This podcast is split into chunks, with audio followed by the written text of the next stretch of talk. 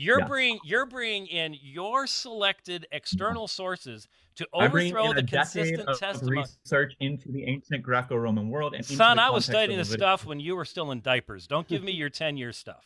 Okay, listen. Okay, this is the arrogance that you're just known for. No, you well. were the one You're- that brought it in there, ju- Brandan. you're the brought in your claiming ten years. it. You brought in Okay. Now, this is actually like again, people are going to be commenting on the substance of this debate, and it's all very important. I hope you watch it and think this through as to the evidence brought to bear on either side and the points actually being made. But think for this is where my mind sort of branches out. You had a moment there where Brandan, he, he- I would say he has a very practiced and intentional sort of reverend tone. In all honesty, James White doesn't have quite as much of that sort of fake practiced air of false humility.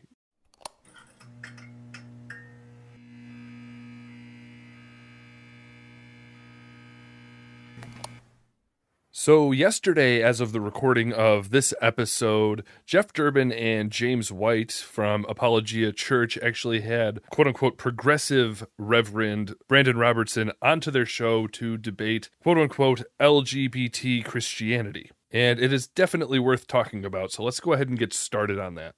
So, I've been thinking for a little while as to exactly how I would want to approach a video like this. There's obviously going to be all kinds of commentary going around YouTube concerning this topic from both sides of this debate. I'm obviously, if you're familiar with this channel, I, I come from a very conservative, uh, traditional Christian view on this topic, and I obviously side with Jeff Durbin and James White. Uh, I've actually met James White a couple of times, very briefly. I'm not even sure he remembers me at this point, but uh, I think he's a great debater, and uh, I've enjoyed the ministry of Jeff Durbin on various occasions. I'm the kind of person who tends to watch debates like this and interactions like this from strongly opposing viewpoints, and I can't help but, in the back of my mind, consider how different audiences are going to respond to something like this. Now, as someone who believes in the power of the gospel and the power of being very straightforward in our teaching and our proclamation of Christian truth, there's an extent to which we really need to, in one sense, not care what people think. The power of salvation is in the gospel itself, and uh, if we edit it in order to make it more palatable to those who hear it, then we're risking taking away the very power of the gospel itself. And therefore, if we win someone over by editing the gospel, we're winning them over to something other than the gospel. But at the same time, I believe that there are ways to communicate the truth in the most loving way possible, in a way that people can truly see that we are being loving and we're preaching the gospel out of love and not out of some sort of hatred, just using vocabulary of the gospel as a pretense. And so, with those questions and distinctions in mind, how do I think that this debate went? Well, let's jump over to a few clips from the debate so we can just sort of walk through them, and I'll give a few thoughts as to how I think this went.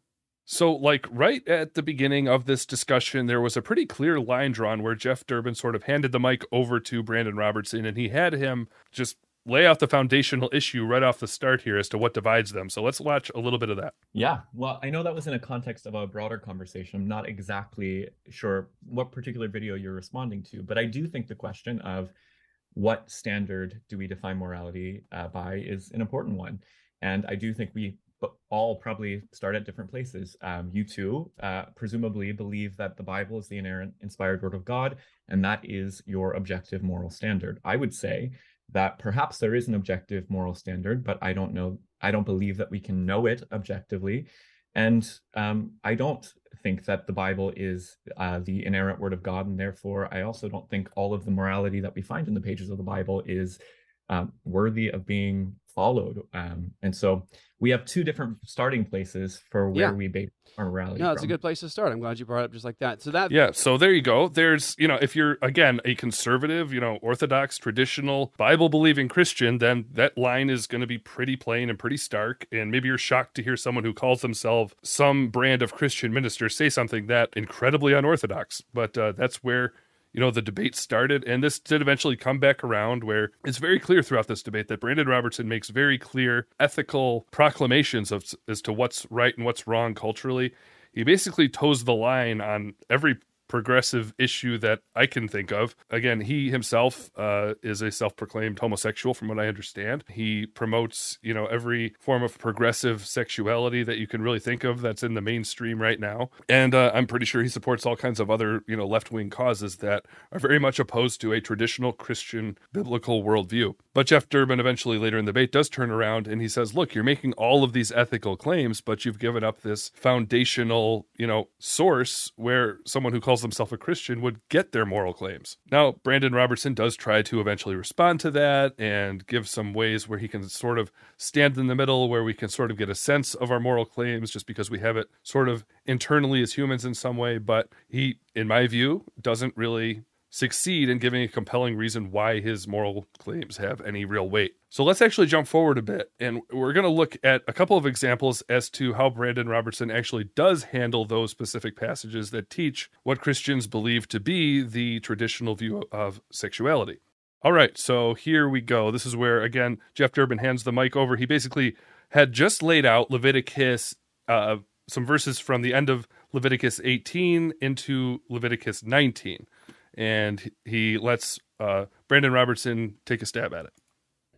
It's very simple. Leviticus 18 verses 1, 2, and 3 talks about is has God speaking and says, these are laws for the people of Israel. Do not do like they do in the land of Egypt. Do not do like they do in the land of Canaan. So, what is happening? The list of commands that we have in Leviticus 18 are a list of practices that were apparently common in Canaan and Egypt. Do a brief study, please, historically, about whether homosexuality and uh, homosexual relationships and the way that I'm advocating for them were common in Egypt or in Canaan, and you'll find no, they were not.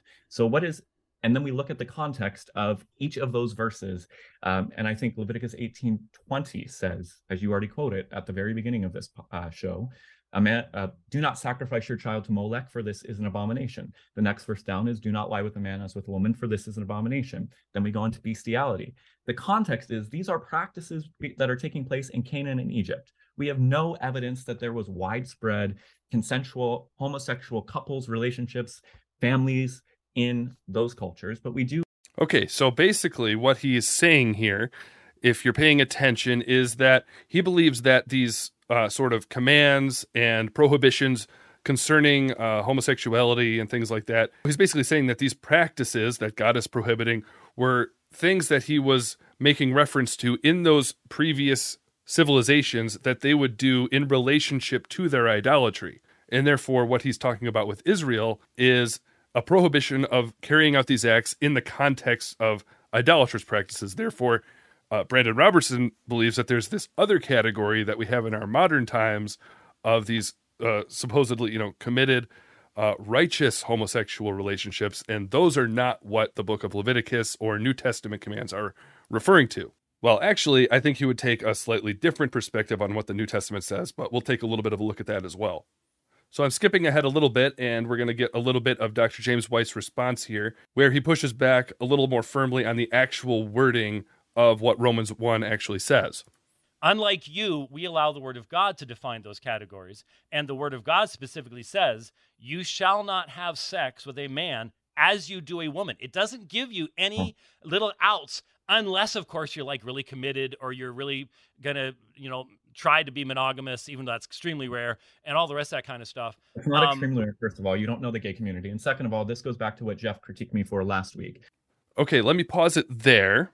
Now this is another issue that i sort of want to talk about here that you might begin to see emerge as this debate progresses. And i recommend you watch the whole thing. I don't want you to get all your information on it from my critique or uh, conversation about it here. I'll, I'll put the link to the full debate in the description, and I definitely recommend you watch it. But you're going to begin to see here that there's a, a, a subtle, uh, different sort of debate going on, sort of bubbling under the surface here, and it's it's again, I, I, I mentioned at the beginning that something I want to talk about here, and it's an issue kind of of the unavoidable optics of the situation.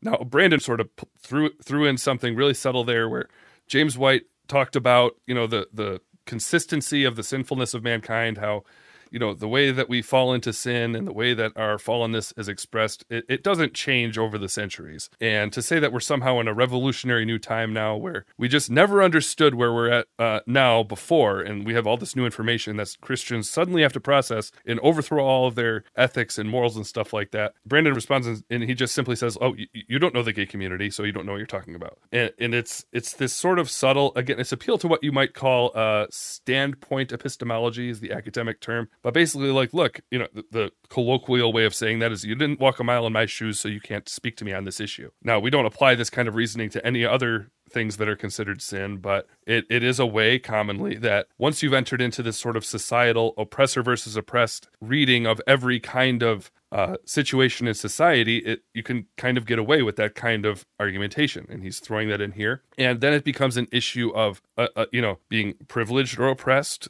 oppressor oppressed, and then it becomes an issue of you know pride and arrogance rather than the substance of the debate at hand. And at this point in the debate you're going to see this sort of transition happen where uh, in my view you know brandan Ross is throwing out these you know historical claims of why we should revise our understanding of the text based on a supposed historical background of the time. But you know he knows perfectly well that James White and many other solid, you know, conservative scholars have done a lot of work on this. They're aware of the historical background. They know that the claims he's making about the supposed historical background that reinterprets the actual text, it's actually bunk. It's it's very clear what Paul means both historically and according to, you know, the text itself. It's it's true according to the quote unquote external evidence and the internal evidence. But he's saying there's this external evidence historically that completely changes our understanding of the text. James White knows that's not true. I think Brandan knows he's quite well informed on this issue, but here's the thing.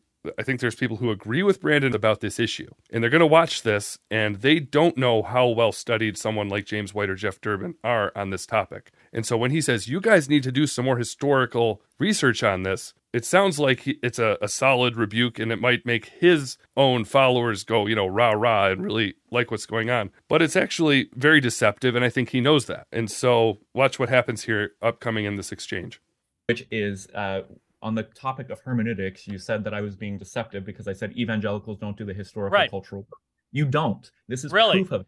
Really? This is so I'm it. sitting here reading from the Greek Septuagint Okay. And I'm, I'm looking and I'm looking at and I'm looking at the, the Hebrew and you're saying Okay, now what he just said in the background there was that he spent, you know, 10 years studying this in $100,000 in student debt. He said that earlier in the debate. I didn't play the clip, but he just repeated it again there. And what that is, that's an appeal to authority. It's a logical fallacy. He's not actually refuting their claims. He's simply appealing to a, a nebulous standard of scholarship. And so watch what happens. Looking at, at the historical yeah. stuff, you're yeah. bringing you're bringing in your selected external yeah. sources to overthrow the consistent testimony. Research into the ancient Greco-Roman world. And Son, I was studying this stuff when you were still in diapers. Don't give me your ten year stuff. Okay, listen, okay, this is the arrogance that you're just known for. No, you well. were the one you're, that brought it in there, Brandan. You brought in your 10 years. You brought in. Okay, now, this is actually like, again, people are going to be commenting on the substance of this debate, and it's all very important. I hope you watch it and think this through as to the evidence brought to bear on either side and the points actually being made. But think for this is where my mind sort of branches out and it, it, it just you can't help but notice like the way that a debate like this is going to impact uh, it, it, there's like three ways you can look at it there's the audience of Jeff Durbin and James White who support them. There's the audience of Brandan Robertson. And then there's, you know, and there's maybe some people teetering somewhere in the middle. You had a moment there where Brandan Roberts, he, he I would say he has a very practiced and intentional sort of reverend tone that he brings that sort of brings sort of an air of humility, which I think is ultimately a very false humility. He puts himself over and above. Well, I mean, by definition, if you are a traditional, like Bible believing Christian, you see that he's putting himself above the word of God. That's the most definitionally arrogant thing you can do, right? But just even technically speaking, he is committing the logical fallacy of an appeal to authority. He's saying, I studied this for 10 years and $100,000 of, you know, student loan debt. And that is a logical fallacy. It's not a technical refutation of the evidence they brought to bear.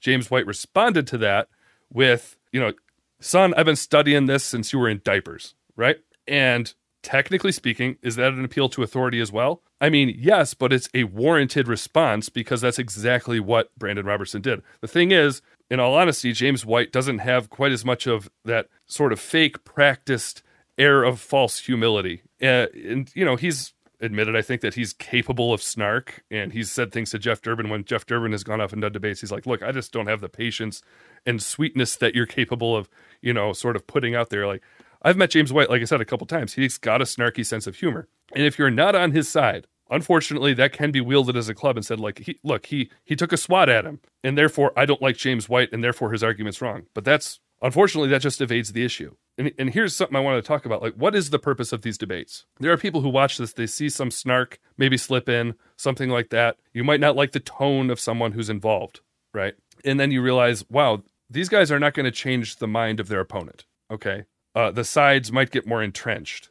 We can debate whether or not James White can mind his tone sometimes to maybe be more optically strategic or something like that. But look, one side is right here and one side is wrong. And like once you've sort of settled this issue and you look at a debate like this, you might get frustrated when you realize that the two sides might not necessarily convince the other. It's pretty much never happened in this kind of format that one side goes, Wow, you changed my mind. I repent of my position. I changed my mind. If you come in expecting that, you're going to be disappointed and frustrated by these debates. The point of these is to clarify the thought process of both and make it clear so that the audience might be convinced one way or the other. And so I think it's important to keep that in mind here. And again, if you're getting frustrated here where you think maybe James White's tone is off here, you're, free to think that. You're free to think maybe he can work on sounding kinder. But ultimately, you are responsible not to be thrown off by that. You are responsible to look at both sides and ignore their tone to an extent and say which side actually made an argument here. Like in this context, you know, yes, James White is responding with some snark and saying, look, I've been studying this longer than you have, so stop bringing your appeals to authority. If that's the standard you're bringing, I can do it more than you can, and that's a fact. So James White's James White's response there was technically warranted, even if you found it optically a little bit grating. He's right. If you're going to go with that fallacy, I can do it more than you can. You have to actually look at what the substance of the debate is, what the evidence is. And so let's finish up this little clip here and see what gets said. In 10 years of experience. claiming things, Brandan. Brandan, you said I have what 10 I'm years of experience. I spent $100,000. Pastor Pastor James was simply responding to that. You brought it up. And, and you said I I you you are making an argument from authority. I've spent 10 years doing this and $100,000. That's an argument authority. That's an argument from authority. You've already rejected God's authority. We reject yours. And so that's Great. that's and that's where we're at. And deceiving, and and the message you're preaching is harming thousands of people. It bears bad. A message that gives life and forgiveness of pe- and peace to those who are deceived and they are wrapped up in their own lusts, like yourself. No. Such no. were some of you. No. Is what said. And look at the confidence with which he's no, no, no. You guys are wrong. No. And and so yeah, he's able to again appeal to those who already agree with him with his confident just refusal to agree with them. But has he refuted a word that they've said? He has not. To liars, adulterers, homosexuals from the New Testament basis. Inaccurate interpretation. okay, and and uh, well, men who lie with men. Okay, let's use the let's go to the Greek sub, the Greek Septuagint sure. from uh, Leviticus 18. Again, men who lie with men. Taking one verse such were some of you. And cultural context. You can keep using. You can keep trying to. You can keep trying to speak with a silver tongue, Brandan. It's not going to change okay, the fact that the text me, says what it says. Let me just say something. It doesn't say there it. is. This is how you twist scholarship. What you do no. is you create what you want to find, and then you select your sources, and then when you, you come do. to a plain text that says it's not plain all right, I'm going to jump forward a little bit here to where James White again pushes back on Brandan's interpretation of Romans 1 and he demonstrates sort of the reciprocal nature apparently of what is going on between men and he pushes back on the idea that these were strictly, you know, exploitative idolatrous relationships and this is eventually uh finally how Brandan sort of reveals his perspective. I'm sure there are many, many ways. And I have a new book coming out in 2024 where I do a deep, in-depth study of all of these verses. And so we could, I would love to see your analysis of my approach to these scriptures. But what I will say is I don't, I do agree that it seems the most likely reading of Romans 1 is that the context of that sexual behavior is related to Greco-Roman idolatry. Now, the other side that I'm also willing to concede is that I do believe Paul has a patriarchal worldview. Paul believes the created order is fundamentally patriarchal. I reject that. I believe that the reason Paul would believe that homosexual sex is sinful is because it's a man emasculating another man. It's threatening the patriarchal ordering of society. I think that's a worldview Paul inherits from his culture. I don't believe that's the divine ordering of the world. I don't.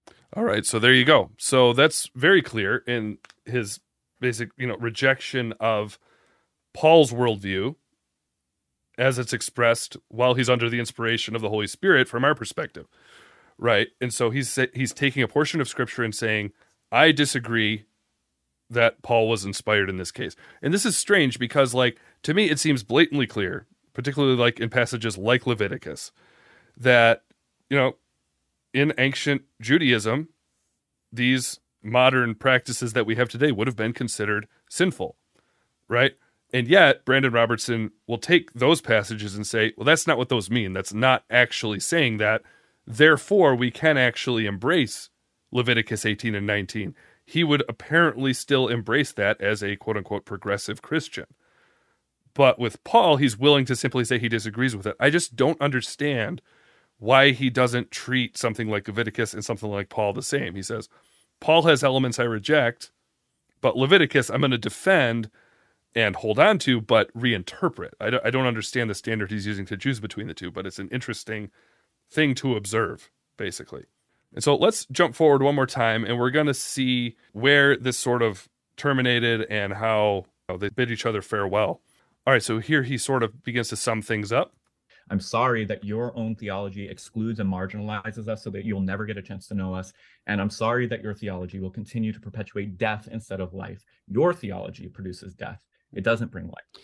But that's okay because you don't really have an objective ethical standard anyway. So your no claim there is meaningless. Is, it has but you lost your punch. No, Brandan, Brandan, because your worldview is so bankrupt, it's so bankrupt. Huh. You make these claims, but you don't realize that you've already lost the punch and strength. There's no oomph to it. There's nothing because you've already given up morality, an ultimate basis for morality, I, objective I, I, morality. I, do have a question. I, we're out, we are we're, 10 we're, minutes over. We're out of time. I'm, I'm sorry. So, let, so, right so, okay, let me let me let me just ask one quick question. You stand before people in a pulpit, right? Yes. And you have an open Bible in front of you. Yes. How can you stand there and and even get close to saying "Thus saith the Lord" or say anything that would have any binding authority or have any binding authority upon them at all? Because they can do what you do and simply go, you know, I just don't see it that way. Do you think that's? I hope they do say they don't see it that way. We're all on this journey of trying to understand truth and live in alignment with Jesus as best as we can. But you give up truth. I don't believe the job. What is the truth according to Jesus? I, well, we'll end with this because I know you're over time. We want to show you respect. Well, according to Jesus, truth, what is the truth? There is. That's such an ambiguous question. What well, he does actual verse that says it. You're a reverend. So uh, no, John 17, 17, thy word is truth. God's revelation is the truth, not your mind, Brandan, not your lusts. Jesus uh, we'll let you, we'll let you go and call you to repentance because you do need to repent, my friend. Please repent of your false gospel. Okay. All right. Thanks, Brandan. Thank you. Peace. All right. Well, there you go. So there you go. It's sort of a sad state of affairs. And, you know, it's an unfortunate reality that, you know, I think a lot of people are going to watch this debate who agree with Brandan Robertson and because he does sort of have a polished, more or less, presentation and distillation of all of his own scholarship that he uses to present his view of scripture, a lot of them are going to come away thinking he somehow landed some punches here. And apart from the Holy Spirit, people on Brandan Robertson's side are probably going to simply double down on what they think. And of course, those who are already on Jeff Durbin's side and James White's side, like me, uh, we're not going to be convinced by arguments that Brandan Robertson made. I think that it's pretty clear uh, if you can look at the evidence brought to bear here, it's pretty clear what the Bible says. It's to me, it seems much more logically consistent simply to reject the Bible and not have this sort of quasi view of inspiration where you glean some truths from it but reject others. I mean, it really doesn't make sense to me because it seems pretty clear at that point that you are your own authority because you become the filter of what scriptures you're going to embrace and what you're going to reject. I do hope that there were people who approached this debate and maybe were unfamiliar with the material and that did benefit from it. But ultimately, it really is going to be the power of the Holy Spirit that changes hearts and minds and brings people to a faith in the gospel. And ultimately, we do need to remember that it is not our job to edit the gospel. It is not our job to make things more palatable. It's the Holy Spirit's job to open hearts and minds, and it's our job to speak the truth in love as best we can. And so there you have it. There's my thoughts. Make sure that you comment below your thoughts and uh, make sure that you go ahead and leave a like if you enjoyed the video. Make sure you subscribe, hit the notification bell if you want to watch future videos. And if you've discovered the podcast in audio form, make sure that you go ahead and follow wherever you are. My name is Eric. This is Grace Nerd, and I hope to see you around in the next one.